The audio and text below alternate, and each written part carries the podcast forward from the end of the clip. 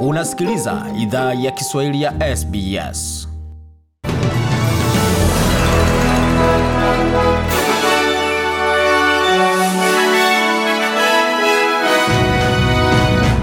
Wasikia idhaa ya Kiswahili ya SBS ukiwa na migode migerano, na hii hapa ni taarifa kamili ya habari tulioandalia kutoka studio zetu za SBS Radio.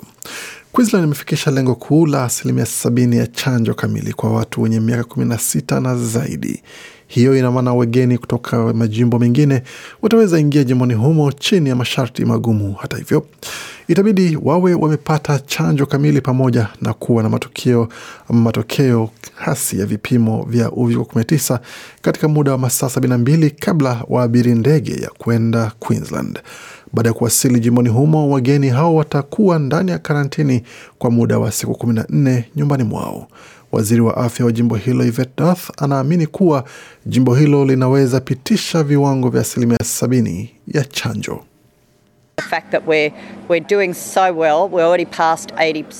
Anasema kweli ni kwamba tunafanya vizuri sana, tumefikisha tayari asilimia themanini ya chanjo moja. Bila shaka tunaweza fikisha asilimia tisini na tunaweza fikisha asilimia tisini ya dozi ya kwanza kabla ya Krismasi kama watu wa Queensland wanaendelea kujitokeza.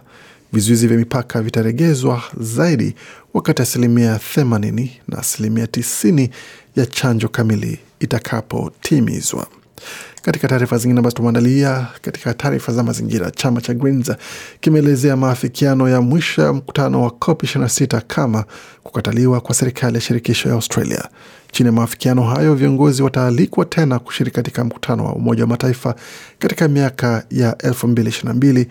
2024 na 2026 kujadili ahadi za fedha za mazingira pamoja na kutoa malengo ya kupunguza uzalishaji wa hewa chafu. Kiongozi wa chama cha Greens Adam Bent amesema hatua hii itafanya Australia iwajibike zaidi. Amesema kwamba ScoMo alisaidia kuhujumu Glasgow ila hataachwa hivyo. Australia ilizuia dunia nzima kuchukua hatua kufikia mwaka elfu mbili thelathini wakati ilihesabu na kudai kuwa makaa ya mawe na gesi iongezwe katika mfumo, ila nchi zingine duniani zilikataa hatua hiyo. Hata hivyo, serikali imesema kwamba ina nia kutimiza na kuzidisha malengo yake ya na daima imetoa ahadi ndogo na kutimiza mengi inapojiri swala la kupunguza uzalishaji wa hewa chafu, ilisisitiza serikali hiyo. Na tetemeko la ardhi lenye ukubwa wa kipimo cha 5.4 kwenye rekta limegonga jimbo la Pilbara magharibi Australia jioni ya Jumamosi 13 Novemba mwaka huu 2021. Shirika la Geoscience Australia limesema kwamba tetemeko hilo liligonga mida ya saa tatu dakika tano usiku kwa masaa ya magharibi Australia, karibu ya mji wa Marble Bar na tetemeko hilo lilisikika hadi katika maeneo ya Port Hedland na Karatha. Kituo cha pamoja cha onyo ya tsunami cha Australia kimesema kwamba hakuna hatari ya tsunami kwa bara ya Australia au visiwa vya karibu pamoja na wilaya zingine hapa nchini.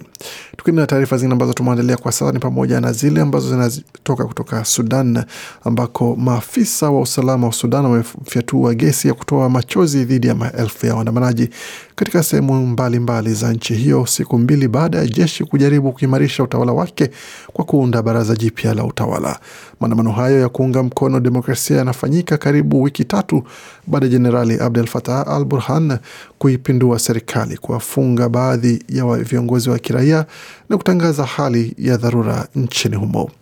Licha ya kufungwa kwa mawasiliano yote ya, mandama, ya mtandao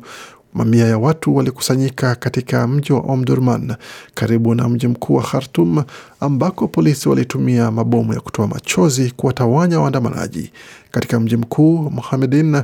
Hassan ameliambia shirika la habari la AFP kwamba watu wanakusanyika pamoja kupinga utawala wa kijeshi. Tukielekea nchini Somalia ambako wanajeshi wawili wa jeshi la ulinzi la Uganda UPDF wanaohudumu kwenye tume ya kulinda amani ya Umoja wa Afrika nchini Somalia maarufu AMISOM wamehukumiwa kifo na wengine watatu wamehukumiwa kifungo cha miaka 39 jela kutokana na vifo vya raia. Mahakama ya kijeshi ya Uganda iliendesha kesi mjini Mogadishu na imewakuta maafisa wawili hao na makosa ya kuua raia kwa makusudi karibu na ujirani wa Golwayn ulioko sehemu ya mkoa wa Loa Shebele nchini Somalia Agosti mwaka 2021 na wengine watatu walihukumiwa kifungo cha jela kwa kushiriki katika uhalifu huo. Waziri wa sheria wa Somalia Abdul Kadir Mohamed Nur ameambia VOA idhaa ya Kisomali Jumamosi. Hukumu hii itakuwa fundisho kwa tume ya AMISOM kwamba hakuna atakayeweza kukimbia iwapo ataua raia wa Somalia, Bwana Nur amesema, akiongeza kwamba tukio hilo lilitokea Agosti kumi wakati wanajeshi wa Uganda waliokuwa katika lori kwa mradhi katika doria kwenye njia kuu ya usafirishaji kati ya vijiji vya Beldamin na Golwen walipowafyatulia risasi raia katika eneo la shamba kiasi cha kilomita mia na ishirini kusini magharibi mwa Mogadisho, kulingana na maafisa wa eneo na taarifa ya AMISOM. Ndugu na mashuhuda waliwashutumu wanajeshi wa AMISOM kwa kuvuka miili ya baadhi ya waathirika hao katika machimbo na yanayolindwa na mbali kabla ya kulipuliwa, ikizua hasira za wenyeji katika eneo na maandamano mjini, mjini Mogadishu. Nam, tukiendelea taarifa ambazo tunaendelea, tutazame hali ilivyo katika ulimwengu wa michezo, tukianzia katika mchezo wa AFL ambapo katika mchezo huo mmoja wa walinzi wa timu ya Carlton ametangaza kwamba anastaafu kutoka katika mchezo huo wa AFL kwa sababu ya masharti ya ligi hiyo ama ya viongozi wa ligi hiyo kwamba lazima awe amepata chanjo kufikia tarehe sita Disemba. Katika taarifa iliyotolewa, Liam Jones amesema kwamba hayuko tayari kupata chanjo za uviko kumi na anasema kwamba anatumai kwamba watu wataheshimu uamuzi wake pamoja na faragha yake binafsi. Mchezaji huyo mwenye umri wa miaka thelathini alikuwa amecheza michezo mia sitini na moja AFL katika timu ya Bulldogs pamoja na kuhamia katika kutoka katika timu ya Western Bulldogs na alikuwa atapoteza takriban laki nusu milioni nusu milioni ama laki tano za dola za Australia kwa malipo katika msimu ujao ambao alikuwa apokee ambayo ni kitita kikubwa kabisa kupoteza kwa sababu ya chanjo. Lakini basi ndio maamuzi yake, nasema kwamba watu waheshimu maamuzi yake, na ndivyo tutakavyofanya katika idhaa ya Kiswahili. Lakini kwa sasa tuelekee moja kwa moja katika dunia ya raga ambako kumetokea kichapo kichapo kichapo kibaya kabisa kutoka kwa Uingereza kikiwaangushia kichapo wachezaji wa Australian Wallabies kutoka kwa mwalimu wa zamani wa Australia Eddie Jones ambaye ameongeza shinikizo kwa mwenzake wa Australia kwa kuongoza vijana wake kwa kuwacharaza vijana hao katika uwanja maarufu wa Twickenham. Kichapo hicho kilihusu alama ama magoli 32 kwa 15 kwa upande wa Uingereza na Australia huyo Eddie Jones mwenye miaka 61 kwa sasa amepata ushindi nane mfululizo dhidi ya timu ya Australia ambayo alikuwa mwalimu wake katika kombe la dunia la raga hapo nyuma na katika michezo mingine mingi zaidi. Ni kichapo ambacho kwa kweli kimetikisa na kusikitisha wengi sana nchini, lakini basi tutapambana na hali yetu kwa vichapo hivyo na vingine vingi. Na katika soka kwa sasa, Ubelgiji na Ufaransa wamejiunga na Brazil pamoja na Denmark na Ujerumani kuwa timu za kwanza tano duniani kufuzu katika mashindano ya kombe la dunia atakayoandaliwa nchini Qatar katika mwaka elfu mbili na ishirini na mbili. Mchezaji na mshambuliaji wa Ufaransa nyota Kylian Mbappe aliweza kufunga magoli mane katika mechi ambapo ilishuhudia magoli mengi dhidi ya timu ya Kazakhstan waliocharazwa tatu mtungi tatu kwa mradhi nane mtungi zilizohusika katika mechi hiyo, wakati Karim Benzema alifunga magoli mawili katika mechi hiyo ya ushindi huo mnono sana wa France nane mtungi. Hivyo hivyo basi, Ubelgiji na wakawacharaza Estonia magoli matatu kwa moja mjini Brussels, ambapo wameendelea kampeni yao ambayo hawajashindwa mechi yoyote. Na katika mechi zingine ambazo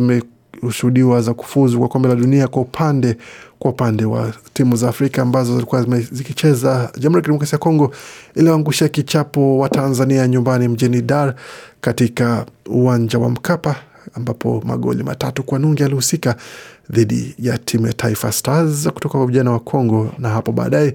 ikawa zamu ya Kenya kuweza kukichapa dhidi ya Uganda, ambapo mlinzi mlinzi ama golkipa wa Kenya aliweza kunawa mpira na kusawazisha kosa ama kusababisha kosa ambalo lilifanya Uganda kusawazisha mechi hiyo kutoka sare ya moja moja, kumaanisha kwamba Kenya na Uganda zikawa katika hali tata za kuweza kufuzu kwa kombe la dunia kwa sababu ya alama hasi. Wakati huo alikuwa rais ambaye ni rais kwa sasa, bado ni rais wa shirikisho la, la soka la Kenya, Nick Mwendo amejipata paa gumu akiwa kizimbani ama korokoroni kwa sasa ambapo atatarajiwa kufikishwa kesho mahakamani kujibu mashtaka ya matumizi mabaya ya fedha pamoja na uongozi mbaya wa shirikisho la soka la Kenya. Mengi zaidi kuhusiana katika makala ya Jumanne, lakini kwa sasa hatua ya pili ya kufuzu kwa kombe la dunia katika mwaka huu inaendelea, wakati Tanzania kwa sasa inasafiri kwenda kuchapa na Madagaskar, wakati Benin itakichapa dhidi ya Jamhuri ya Kidemokrasia ya Kongo kwa mwana atakayekuwa kinara wa kundi hilo. Kwa sasa DRC wako sawia na alama na Benin, lakini bado Tanzania wanaombea njaa maadui kwa upande wa Congo na DRC. Wapo DRC na Benin watatoka sare, basi Tanzania wapo watafunga ama watawashinda Madagaskar, sasa watakuwa wamejipa nafasi ama kufufua uwezo wao kuweza kushiriki katika mashindano, lakini kwa sasa hali ni dhof hali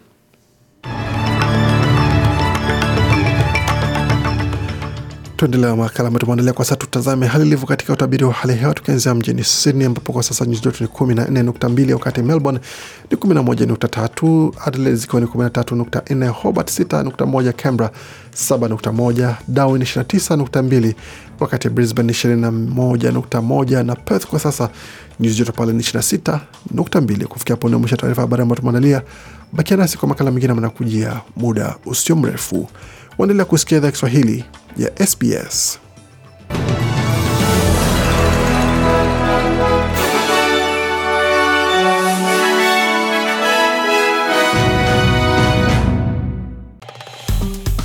Penda, shiriki, toa maoni, fuatilia idhaa ya Kiswahili ya SBS kwenye Facebook.